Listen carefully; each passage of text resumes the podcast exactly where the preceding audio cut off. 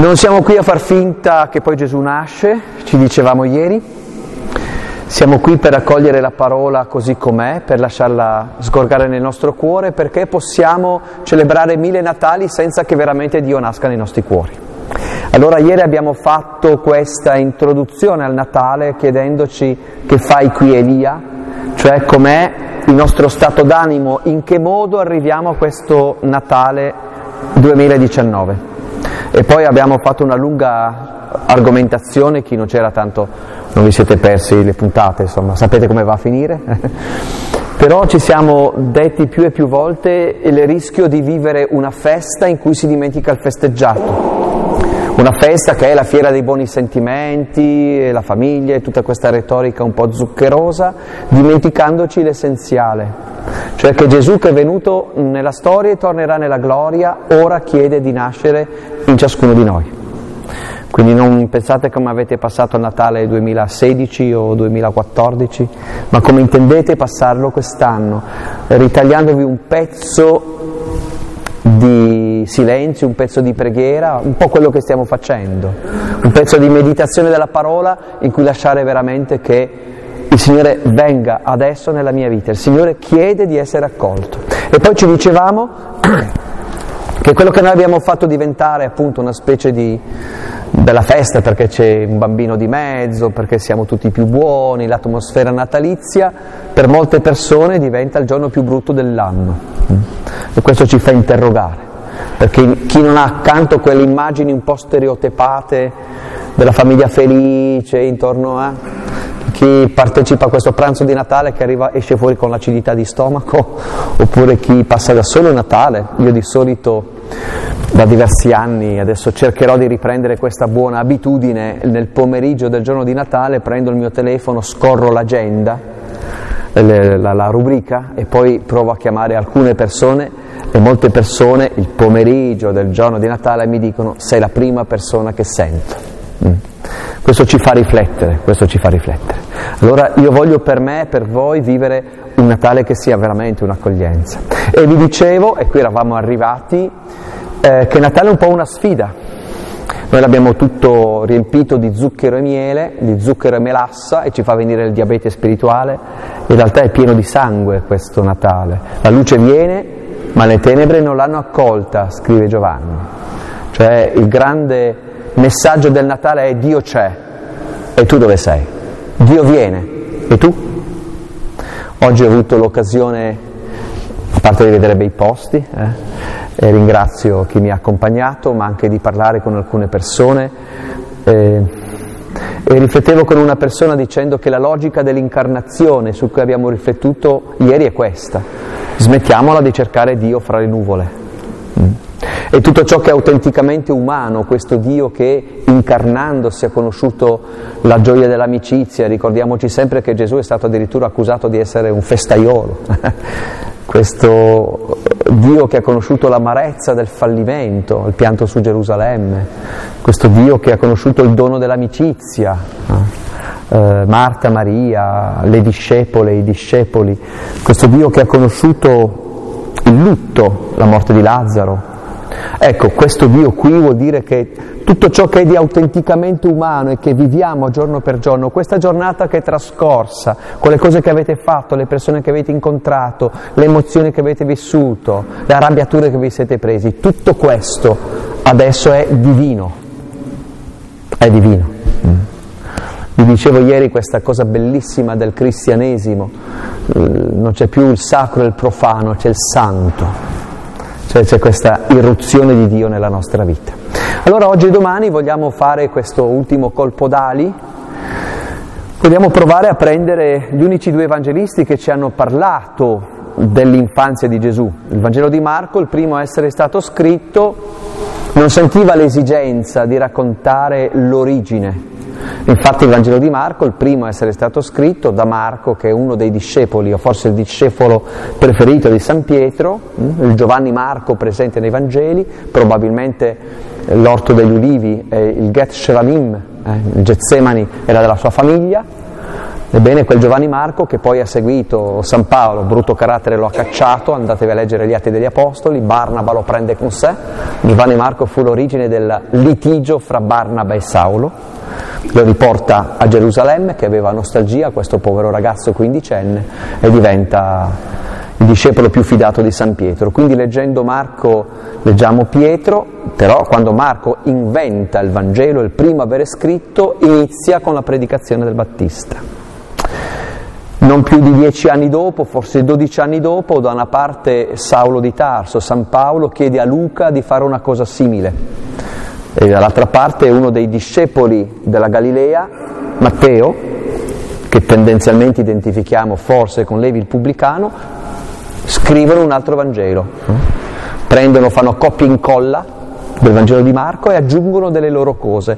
Perché scrivono un altro Vangelo? C'era già, perché la comunità di Matteo si ritrova ad affrontare una cosa terrificante, è stato raso al suolo il Tempio di Gerusalemme, quindi dov'è finita la gloria di Dio, la Shekinah?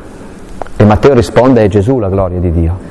E dall'altra le prime comunità che nascevano tra i pagani grazie alla predicazione di Paolo, di Saulo, nell'Asia Minore inizia la persecuzione di Erode, 64-67 d.C. Loro dicono ma Gesù doveva tornare, dov'è? Com'è? In ritardo. Ed ecco che scrivono due Vangeli che copiano Marco e aggiungono delle cose e parlano della nascita di Gesù. Potremmo dire Luca versione femminile, ma Matteo versione maschile. E così abbiamo le informazioni che abbiamo noi oggi, dall'annunciazione alla vicenda di Elisabetta e Zaccaria, i genitori di Giovanni Battista, ehm, Luca, alla nascita a Betlemme, in Luca, ai pastori, in Luca, alla eh, circoncisione, la presentazione al Tempio di Gesù, quindi Simeone e Anna, in Luca. Matteo invece tralascia un po' di dettagli e di particolari, lui che è un ebreo che scrive per una comunità cristiana di ebrei ed è più attento al lato paterno e quindi racconta l'annunciazione a Giuseppe, mi piace, non approfondisco, ma vi ricordo che le annunciazioni sono due, non una. Stesso angelo, due protagonisti, c'è un'annunciazione al maschile e una al femminile, perché il maschile e il femminile non hanno la stessa sensibilità nella fede e Dio lo sa. Dio si rivolge a una coppia, non a una donna, a una coppia, Maria e Giuseppe. E Matteo quindi racconta la versione di, di Giuseppe e poi è lui che ci parla di, dei magi, eh, dei magoi, di cui parleremo domani, poi della reazione di Erode il Grande, la strage degli innocenti e della fuga in Egitto. Ci siamo? Sì, è presente, no? Ci siamo? Sì? Avete mai sentito parlare di queste cose? Sì, ok. La notizia è arrivata anche a Palmi? Ok. eh, Ora, io non mi voglio... Ah, scusate, ehm, e i magi, è sempre in Matteo. Sì, i magi l'ho detto. Non mi voglio addentrare in sottigliezze, disquisizioni, se volete poi vi... Ah, ho scritto anche un libro su questo, scusate se pubblicizzo, non so neanche se sia ancora editato, si chiama Dov'è colui che è nato. E poi anche un altro che si chiama...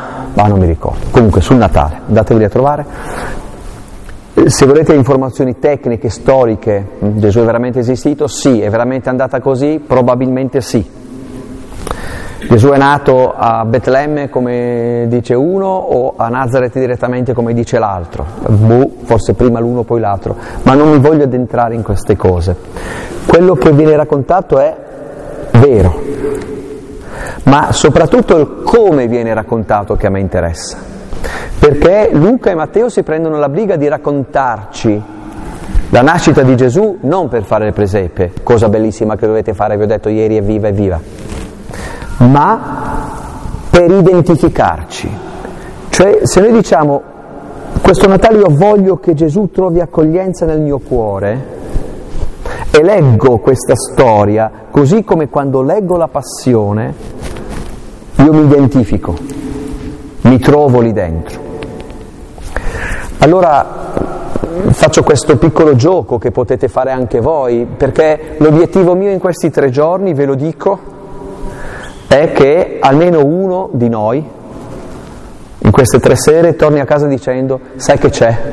Ho voglia di approfondire la parola di Dio. Sai che c'è? Ho voglia di pregare meditando la scrittura. E io sono contento di essermi fatto 1500 km. Ok? Allora facciamo questo gioco, stasera vediamo chi non accoglie e domani vediamo chi accoglie. Tra l'altro lo faremo in un momento di preghiera e così concluderemo in gloria, pronti ad affrontare gli acquisti di Natale. chi non accoglie? Vi dico già subito la quasi totalità. Ieri vi dicevo provocatoriamente, secondo me abbiamo messo tante luci, e facciamo tanto cinema sul Natale per nascondere il fatto che la prima volta che Dio è venuto abbiamo fatto una figura meschina. Vi citavo ieri questo autore polacco, questo eh, poeta polacco che dice la luce venne ma non c'era nessuno. Mm? La luce venne ma non c'era nessuno. Chi è questo nessuno di cui ci parlano Luca e Matteo? In ordine di apparizione, il più importante, l'imperatore Cesare Augusto. Se andate a leggere il Vangelo di Luca è solo una citazione. L'imperatore Cesare Augusto decretò che ci fosse un censimento. Ora vi dico già storicamente fa un po' un problema questo censimento, perché non risulta che ci sia questo censimento. Probabilmente, ci dicono gli storici, fu un censimento regionale.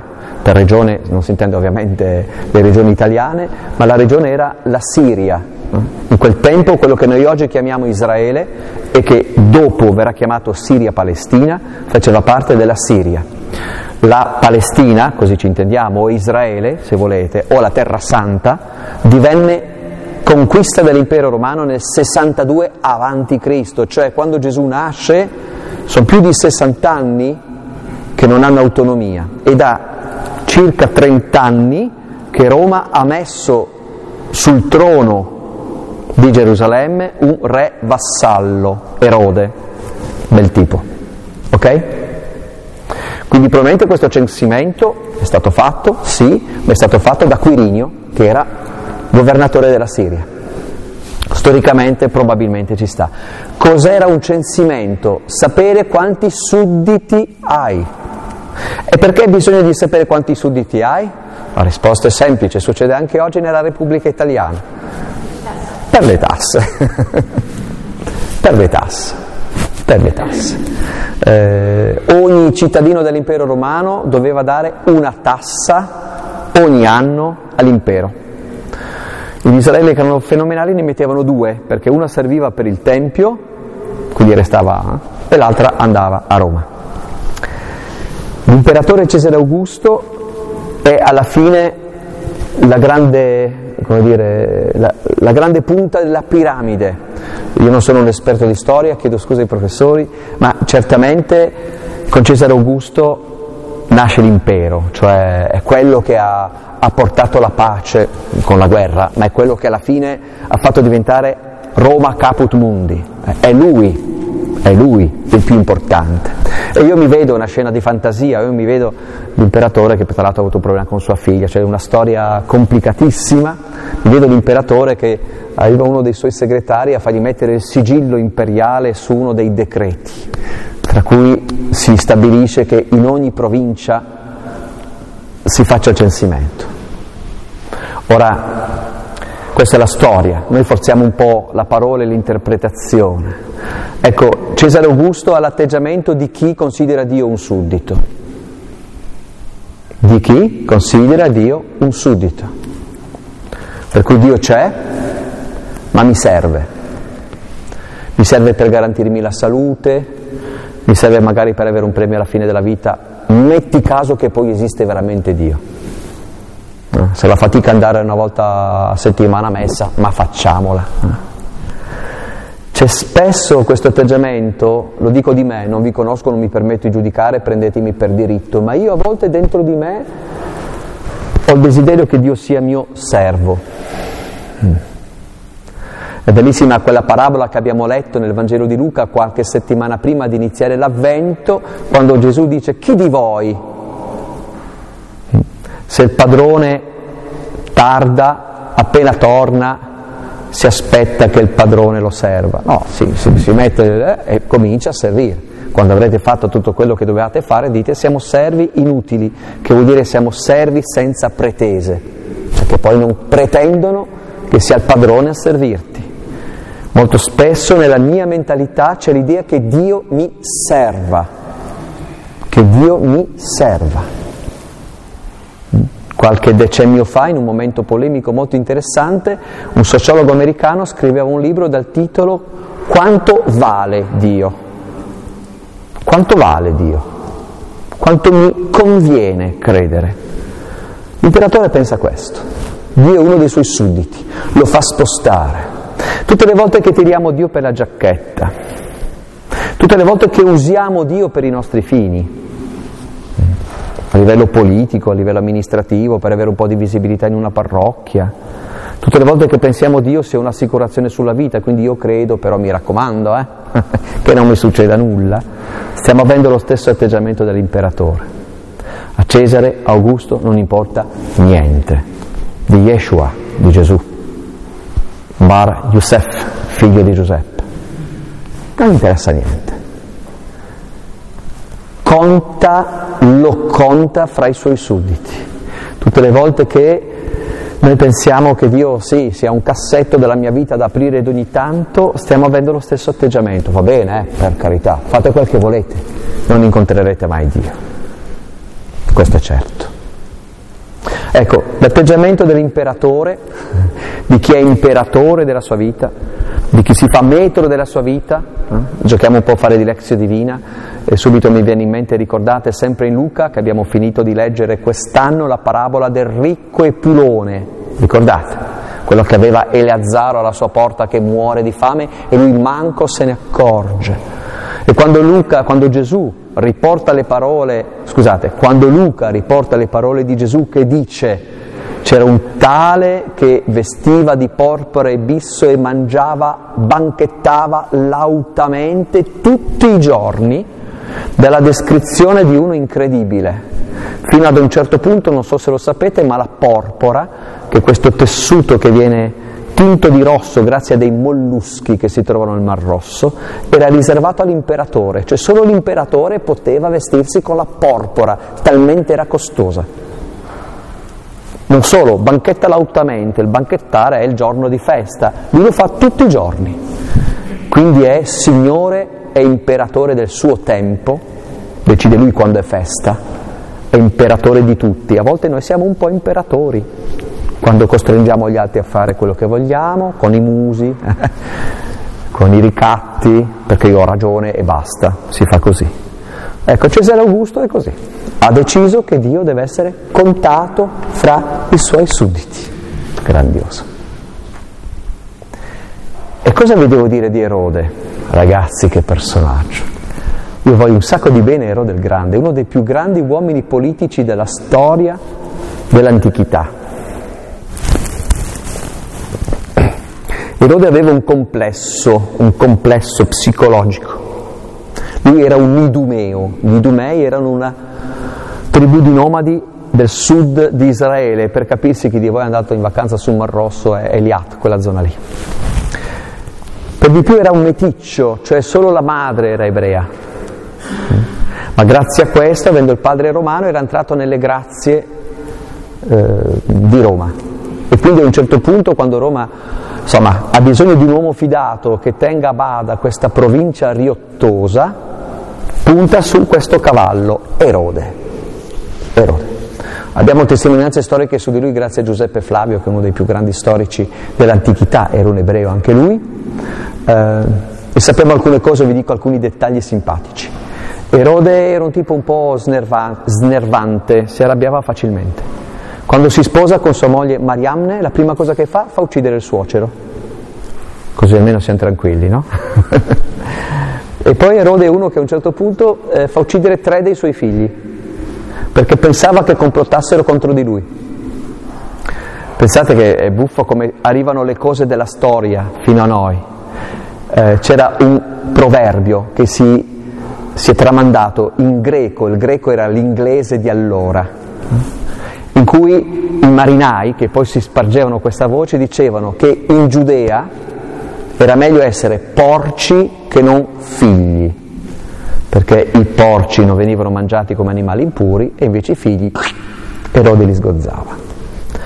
Allora capiamo poi quando domani mediteremo su questi poveri bambini di Betlemme, anzi oggi, questi poveri bambini di Betlemme, che non è una fantasia un po', era uno in grado di fare questo.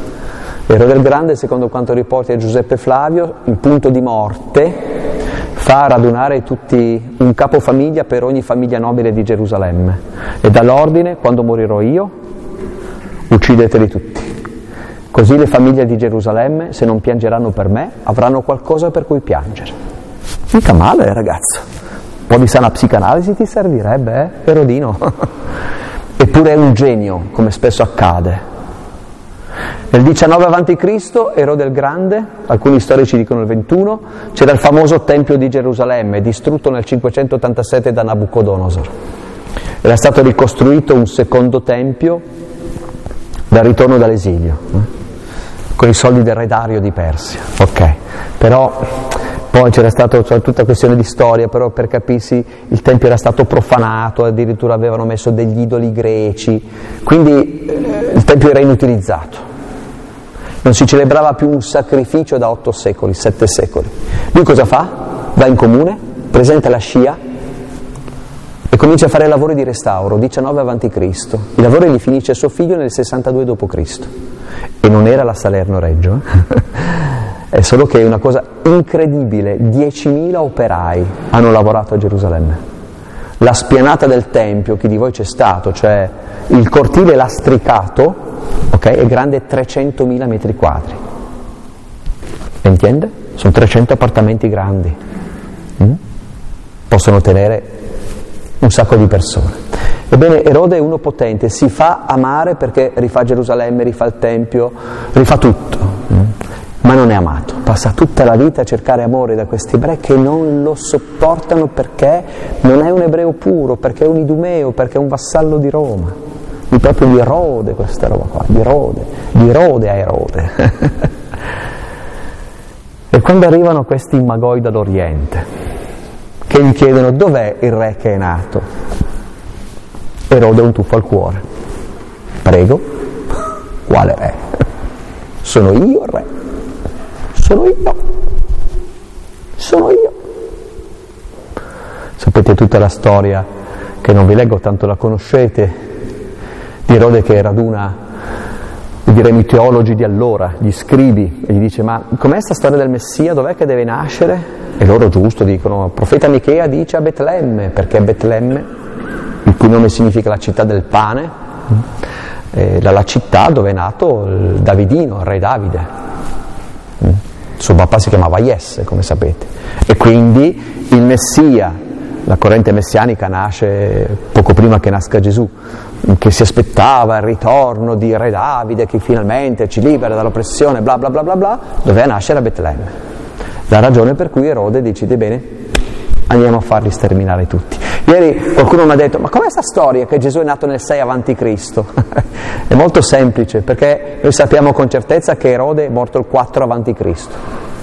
Se eh, dà l'ordine di uccidere tutti i bambini dai due anni in giù, vuol dire che eh, quando visitano i magi e lui ordina lo sterminio sono passati due anni, 4 più 2 è 6, quindi Gesù probabilmente è nato nel 6 avanti Cristo, ma a me poco importa questo. Cosa rappresenta Erode? Se l'imperatore Cesare Augusto rappresenta chi si fa imperatore della sua vita, chi considera Dio come un suddito, chi lo tira per la giacchetta e quindi non lo incontra, Erode rappresenta quello che considera Dio un concorrente pericoloso. Se Dio c'è, io sono fregato. Se Dio c'è, io non posso fare quello che voglio. Ne conosco di gente così, eh? ma tanti, tanti. Tanta gente che pensa, non voglio eh, gli altri, che è meglio essere buoni, ma vorrei tanto essere cattivo. Quelli che pensano che i cristiani sono mezzi uomini e mezze donne frustrati, che si no? che si danno sempre le penitenze. Purtroppo ci sono cristiani così, ma non è quello. come dice benissimo, citavo già ieri un grandissimo teologo del passato che si chiama San Tommaso d'Aquino, medievale, eh, lui dice una cosa molto bella, ve la dico in maniera semplice, gratiam perfecit naturam, cioè la fede perfeziona la natura, ciò che sei. Se sei una brutta persona diventi un brutto cristiano, sai? Erode è uno così, lui sa, è andato a catechismo, eh? sapeva che doveva arrivare sto messia, dice, porca miseria, allora era vero. Chiama addirittura i preti, vedete com'è sta storia, dov'è che devo andare, qua, là, su e giù. Dove? Ma considera Dio un concorrente. Purtroppo molti hanno questa idea. Io sono qui ospite, vi ringrazio dell'invito, giro molto l'Italia. L'altro ieri ero a Bergamo, dopodomani sarò a Pavia e ad Asti. E però non so come sia da voi, vedo che le parrocchie sono piuttosto vivaci, vedo anche qualche giovane, quindi mi stupisco di questa cosa qua. Ci sono intere parrocchie in altri posti in cui l'età media è molto alta, i giovani non vengono e poi quando tu provi a interloquire con loro, quello che emerge è che l'idea che molti giovani hanno della fede è che sia qualcosa che spegne, che è contrario alla gioia, che è tutto fatto di sacrifici, croci e madonnine infilzate. E certo non è entusiasmante, non è entusiasmante. Ecco, io mi interrogo e mi chiedo se do una testimonianza di piena umanità. Mi interrogo, io Paolo, e mi chiedo se quando la gente mi incontra dice ma guarda una persona abbastanza felice, che, che gioisce delle gioie della vita. Il Talmud, i rabbini scrivono Dio ci chiederà conto di tutte le gioie che non avremo vissute perché è del tutto evidente che se la pubblicità che facciamo al Vangelo è soffri, c'è qualcosa che non funziona.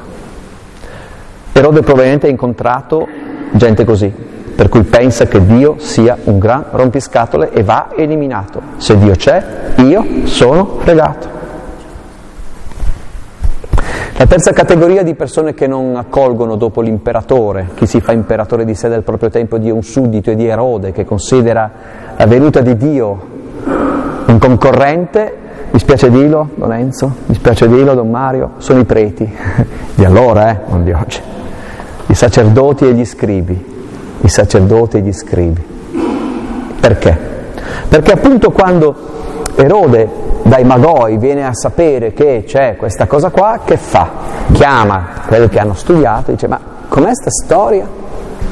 E dove deve nascere? Sanno che è nato, gliel'hanno detto questi Magoi, domani li vediamo. Dove? Betlemme. Bellissimo, bravi, un applauso, 110 lode, tesi dottorato a tutti. Ora, non so se siete, alcuni di voi sono già stati in Israele.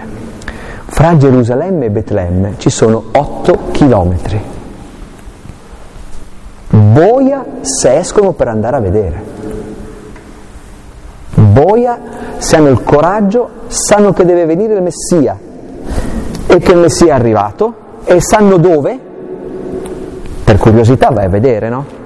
Poi dice, ma no, questi sono degli esaltati, sono tutti strani coi cammelli. Non escono, non escono dal Tempio, non escono dal loro piccolo mondo autoreferenziale. Ogni volta che leggo questa pagina io che vivo di Vangelo, fisicamente vivo di Vangelo, mi interrogo.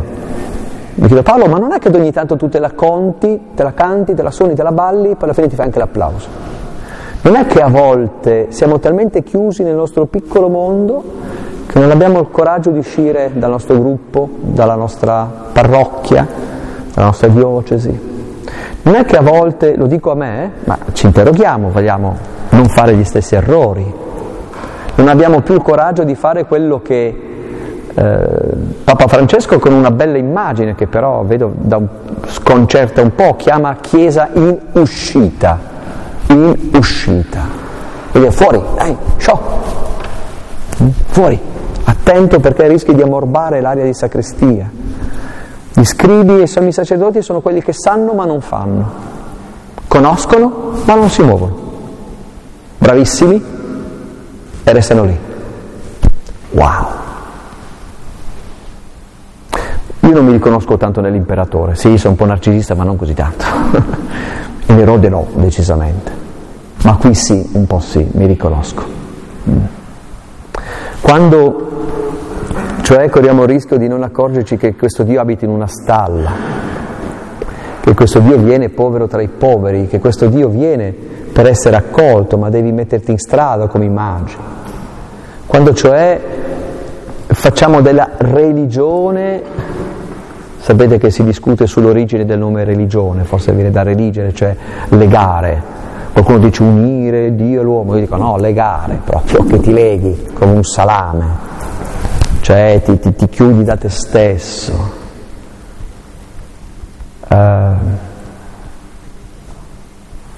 C'è una quarta categoria di persone che, solo un versetto che a me fa, fa impazzire. Matteo scrive al capitolo 2 che quando vengono i magi dall'Oriente e chiedono dov'è colui che è nato, eh, a quelle parole, cito a memoria, il re Erode fu molto turbato e con lui tutta Gerusalemme. Wow. Vi dicevo, Gerusalemme è diventata improvvisamente famosa, il Tempio è ricostruito, ogni più israelita era obbligato a salire tre volte all'anno a Gerusalemme, tra l'altro a stare dentro le mura. Quindi vai col commercio, vai con, il, con il bed and breakfast, eh, era tutto un rifiorire, era diventata una città finalmente, sapete Gerusalemme costruita sulle colline, non è proprio un bel posto. Eh però era diventato di nuovo il centro spirituale, economico e politico, anche se sotto dominio romano era un gran lusso, veramente, veramente. E tutta la gente ne è turbata, scrive Matteo. Come turbata? A me avevano insegnato quando ero piccolo al catechismo, mio, mio catechista Dario mi diceva, ah, tutto il popolo di Israele aspettava la venuta del Messia. Poi cresci- sono cresciuto, ho studiato teologia, ho scoperto che non era vero. Alcuni sì, aspettavano il ritorno del Messia, ma la stragrande maggioranza della gente non aspettava più il ritorno del Messia, c'era il Tempio. Non c'era più bisogno della venuta del Messia, c'erano di nuovo i riti, gli olocausti, noi oggi diremmo le messe, le novene. Che bisogno c'è del Messia? Anzi, Scusate, viene un po' rompere le scatole. Mm. Sant'Agostino scrive, non scrive esattamente così, forzo leggermente, ma il senso è questo. Scrive in una sua pagina bellissima, non so se con senso dell'ironia o cosa, scrive, Signore convertimi, ma non oggi. Signore convertimi, ma non oggi, perché oggi ho altro da fare. Noi a volte siamo un po' così. Ieri vi accennavo che l'avvento ci ricorda la venuta del Messia, che noi lo stiamo aspettando, che Gesù nella gloria tornerà e che la storia non sta precipitando nel caos, ma fra le braccia di Dio ed è, dicevamo ieri, no? Una storia di salvezza, non di disgrazia. Il tempo che viviamo è una grazia, non una iattura. Questo crediamo, ma lo crediamo? Mi fa sempre ridere quando, fa ridere, mi fa riflettere, quando la liturgia non è vero Donezio? Pone sulle nostre labbra subito dopo la cena che un sacerdote ha fatto in obbedienza, fate questo in memoria di me, noi crediamo che lì c'è in quel pane e quel vino la presenza del Signore Gesù in questo momento solenne, grandioso, in cui l'assemblea è in ginocchio davanti al mistero, eh, Don Enzo ci invita a dire mistero della fede, cioè questo è il cuore della nostra fede e tutti noi con entusiasmo diciamo annunciamo la tua morte Signore, proclamiamo la tua risurrezione nell'attesa della tua venuta, cioè stiamo dicendo Signore vieni, immaginate se domenica scorsa il Signore fosse arrivato dal fondo della chiesa eccomi, come eccomi? Beh, non scherziamo. Oggi è l'8 dicembre, devo preparare il presepe, eh, ripassa. La gente di Gerusalemme è così. Come è venuto il Messia? Ma sta scherzando? La brava gente di Gerusalemme, brava gente, non come Erode che è una carogna, eh? brava gente di Gerusalemme che va messa tutte le domeniche cioè va al Tempio tutti gli Shabbat. Però non ha veramente il coraggio di credere alla novità della venuta del Signore. E qui apriremo una pagina lunghissima, ma mi affretto che sto giungendo al termine. Parlo di me, ripeto, io sono un po' provocatore, mi sentite però, non siete qui a... non mi avete invitato per pettinare le bambole, no? O per accarezzarvi dal pelo giusto, no? Dal verso giusto, ma per dire no, Signore scuotimi, convertimi. Gesù è venuto a dire sono venuto a portare il fuoco sulla terra, non la pace dei cimiteri. Abbiamo ridotto il cristianesimo a volte a qualcosa di buono, bello, santo, un buon narcotico, un buon antidepressivo. Gesù è venuto a portare il fuoco sulla terra. Pensate forse che io sia... Sto... Guardate perplessi. Il Vangelo avete già letto? Sì? Ok. Gesù dice, pensate forse che io sia venuto a portare la pace sulla terra? No, vi dico, ma la guerra d'ora in avanti sì, in una famiglia di 5, 3 contro 2, 2 contro 3, madre contro suocera, nuora contro... Gesù sta dicendo, e, poi quando la lettera agli ebrei, questo discepolo probabilmente di San Paolo, scrive la parola di Dio è come un, una spada che ci taglia a metà, che ci scuote, che ci, che ci ribalta un po'. Allora Signore ogni tanto ribaltaci un po', non come la brava gente di Gerusalemme che dice per carità non toccarmi quello che so. Va bene così? Va bene, va bene. Stai pure così, tranquillo. Nessuno ti dice nulla. Eh, scrive bene il, il, biblista birichino, nonché mio amico Alberto Maggi, ognuno incontrerà il Dio in cui ha creduto. Eh, vuoi un Dio un po' severo che si fa gli affari suoi, e incontrerai quello, stai tranquillo. E qui finisce quello che noi possiamo trarre da quei due brevi racconti, ma io ne ho aggiunto un altro, eh, diciamo un po' da poeta, meno da teologo eh, però storicamente è fondato. Io spero, chissà, ma se succederà, un giorno di incontrare, fra i tanti che vorrò incontrare il giorno del mio passaggio, eh, il rabbino di Betlemme. Ora, nei testi non c'è scritto che c'è un rabbino a Betlemme, però Betlemme era una città importante, visto che abbiamo scoperto che c'è una sinagoga a Nazareth, Gesù fa il discorso alla sinagoga a Nazareth, ricordate? E Nazareth è un buco di posto di 400 persone, non più di 25 famiglie, così ci dicono gli scavi archeologici di Nazareth, figuratevi Betlemme, che invece era una città molto importante, molto importante. Eh, perché vorrei incontrare lui? Perché dovete sapere che ogni più israelita maschio era tenuto a recitare delle preghiere al mattino e alla sera, eh? le baracà, le benedizioni.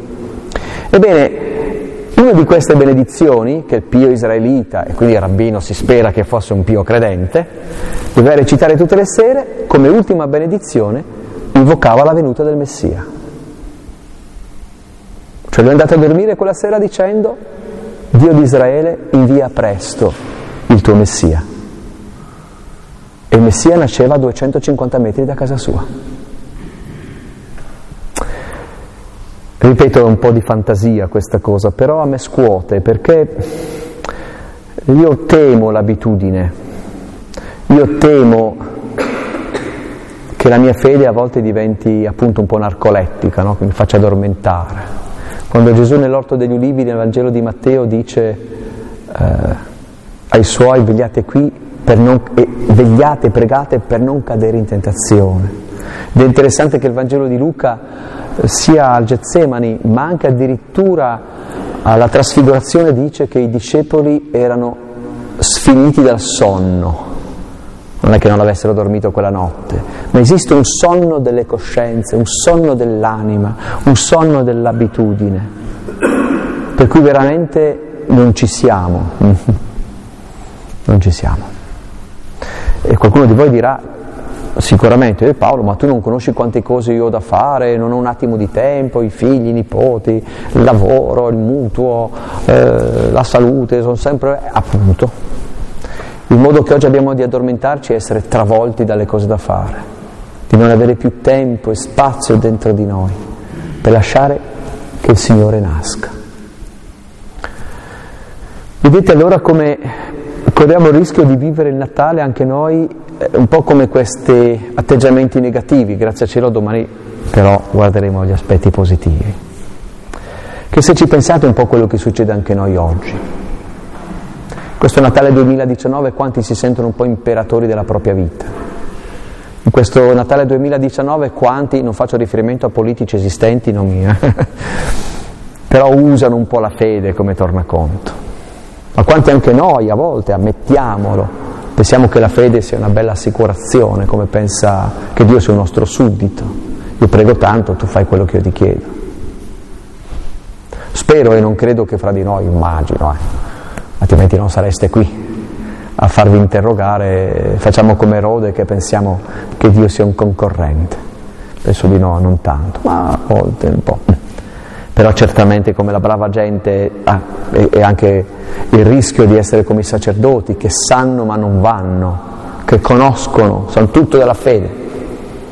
Io cito sempre, io avevo un nonno simpaticissimo, morto da molti anni, si chiamava Emè, Amato, e non aveva avuto una vita un po' complicata perché era nato senza un papà, quindi probabilmente aveva un po' patito questa cosa.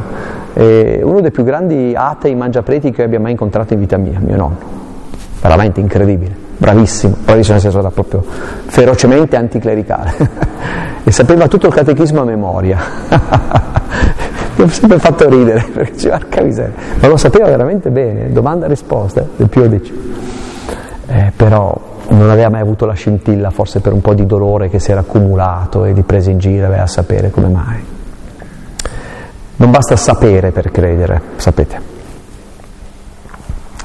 Puoi anche essere un sacerdote del Tempio, uno scriba, un dottore della legge, ma essere talmente chiuso nel tuo mondo che non ti metti in strada. È interessante, mi sembra, mi sembra, sì, mi sembra che Matteo quando scrive, lui è quel famoso scriba che ha saputo trarre dal suo tesoro cose vecchie e cose nuove, come scrive nel suo Vangelo al capitolo 12. È interessantissimo perché da un certo punto di vista nel racconto dei magi, eh, l'Epifania, Matteo capitolo 2, lui pone un po' in contrapposizione gli scribi, gli autori della legge che stanno fermi ai magi, i magoi, che si sono messi per strada inseguendo una stella. Il nostro è un cammino, siamo tutti mendicanti di luce, siamo tutti pellegrini. E più avanziamo nella conoscenza del Signore e meno ne sappiamo. E più siamo discepoli e più ci accorgiamo che è talmente tanto quello che dobbiamo ancora scoprire, non imparare, nell'essere discepoli. Infine, appunto, la brava gente di Gerusalemme, il, eh, forse il rabbino di, Gerusal- di, di Betlemme, tutta la brava gente, cioè quelli che sono addirittura turbati quando arrivano i magi, perché dicono com'è questa storia che arriva il Messia, uè, non scherziamo, eh, che io qui ho già preparato tutto, non voglio assolutamente essere messo in crisi. Chi accoglie? Lo vedremo domani, se volete tornare ahimè si contano sulla punta delle dita, secondo i racconti di Matteo e Luca, Maria, Giuseppe, i pastori, i magi, Anna, Simeone e basta. Ed è allora bellissima questa cosa che ci viene chiesta di Paolo, ma tu da che parte vuoi stare quest'anno? Eh, guarda non me ne parlare, non me ne parlare perché quest'anno è un anno schifosissimo, arriva Natale veramente svuotato, eh, mi è successo di tutti i colori, sono di malumore, eccetera, eccetera, il mio cuore è una stalla, bene, bene, il tuo cuore è una stalla, magnifico, è il posto giusto in cui il Signore chiederà di nascere. Vogliamo allora adesso fare un attimo di silenzio in cui proviamo a raccogliere qualche idea da portarci a casa, per dire Signore aiutami a essere sveglio. È interessantissimo perché eh, soprattutto quest'anno nel Vangelo di Luca, ma anche la prima domenica di Avvento che abbiamo celebrato 12 giorni fa, oggi è il 12, è 12 giorni fa, c'è sempre il tema della vigilanza, eh, del dire sei sveglio o dormi, sei vivo o sei morto, ci sei o non ci sei, ci sei o ci fai. Ma non per, non è, capitemi, non è l'esame, non è che Dio vuole metterci alla prova, eh, una delle ultime parole del, della Bibbia, nell'Apocalisse, l'ultima parola della Bibbia è ecco io vengo. E una delle ultime è io sto alla porta e busso. Chi di voi mi apre, entrerò e starò con lui. Certo, se tu non senti manco bussare perché la tua mente è piena di tanti rumori, il Signore, il mio Dio, il Dio di Gesù, non è uno che insiste, eh? Ripassa, ma non è lì che ti obbliga, dice tranquillo, ripasso, fai pure le tue cose. Allora cosa abbiamo di meglio da fare nella nostra vita che non essere felici? Fate voi. Cosa abbiamo di meglio nella nostra vita se non avere una chiave di lettura sulla vita? Oggi riflettevo con qualcuno di voi, lo dico con molto rispetto e anche un po' provocatoriamente, una vita non è realizzata perché va tutto bene, la nostra vita è fatta di alti e bassi. Oggi eh, sono andato fino a Scilla e poi qui a Bagnara a vedere il mare, che per me è abbastanza una novità. E chi mi ha accompagnato gentilmente dice, eh certo sarebbe stato meglio con, con il sole. Ho detto, no, no, meglio così. La natura stessa ci racconta che la vita è fatta di stagioni Pensate che noia fosse sempre estate, sempre bello, sempre sereno, un po' va bene. Pensate che noia fosse sempre Natale tutti i giorni, tutta la vita. E dai! Eh? La nostra vita è, è, è, questo camminare, questo andare, questo mutare. Solo che noi tutte le volte che qualcosa va storto, ah Dio ce l'ha con me. Prego. Perché Dio ce la dovrebbe avere con te? Ah, vi racconto questo. Sì, ancora un minuto ce lo fate, è troppo divertente questo. Ce la fate? Sì? Oh. Ah, due cose che dico a tutte le mie conferenze, ma a me ha salvato la vita. A me succede, forse anche a voi, di mettere condizione alla mia felicità, di mettere delle condizioni alla mia felicità. Mi spiego. Conosco un sacco di persone, anch'io, eh, e non voi, ma gli altri, che dicono più o meno così. Io non sono felice. Ok. Perché non sei felice? Eh, perché se fossi più alto, più basso, più snello, più giovane, avessi più salute, se, avessi, se fossi nato in un altro paese, avessi avuto altri genitori, altri fratelli, altre sorelle, se avessi un altro lavoro, se guadagnassi di più, se i miei figli mi rispettassero, se avessi un altro marito, un'altra moglie, se avessi più soldi, più, più auto, più... allora sarei felice. Ma sei sicuro? Basta così poco? Io vi dico una cosa un po' provocatoria, ma in cui credo profondamente. Se oggi, 12 dicembre anno domini 2019, entro mezzanotte, abbiamo ancora due ore e mezza, se entro stasera non riuscite a essere felici, non lo sarete mai. La felicità è uno sguardo. Poi certo che è meglio se sono in salute. Poi certo se ho accanto a me una persona che mi ama.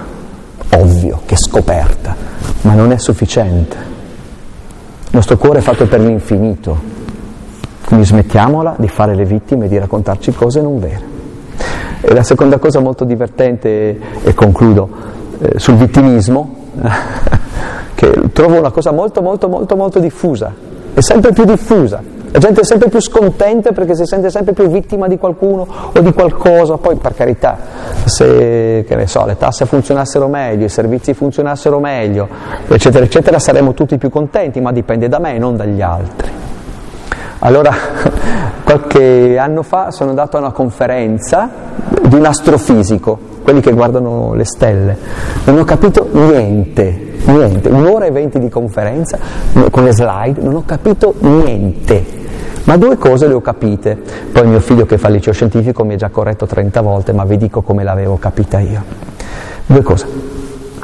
La prima, vediamo se me la ricordo bene, circa, eh, poi in realtà mio figlio mi ha detto che no, è molto più di così. Comunque, Nell'universo che conosciamo, che è una minima, minima, minima parte dell'universo, ci sono 400 miliardi di galassie. 400 miliardi, vi viene in mente il numero?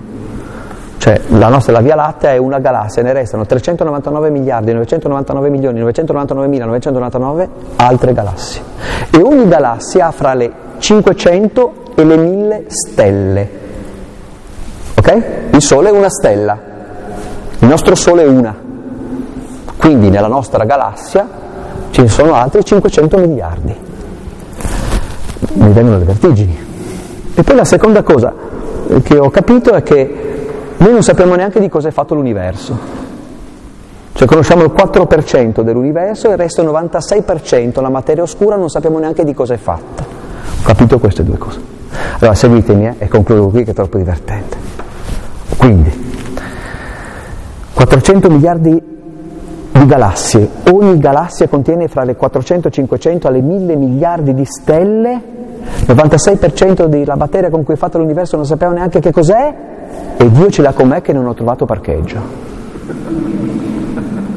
Ok, Dio ce l'ha con me perché non ho trovato parcheggio. Però, complimenti, altro che imperatore, a te Cesare Augusto fa un baffo. Con questa battuta facciamo un minuto di silenzio, portiamoci a casa qualcosa.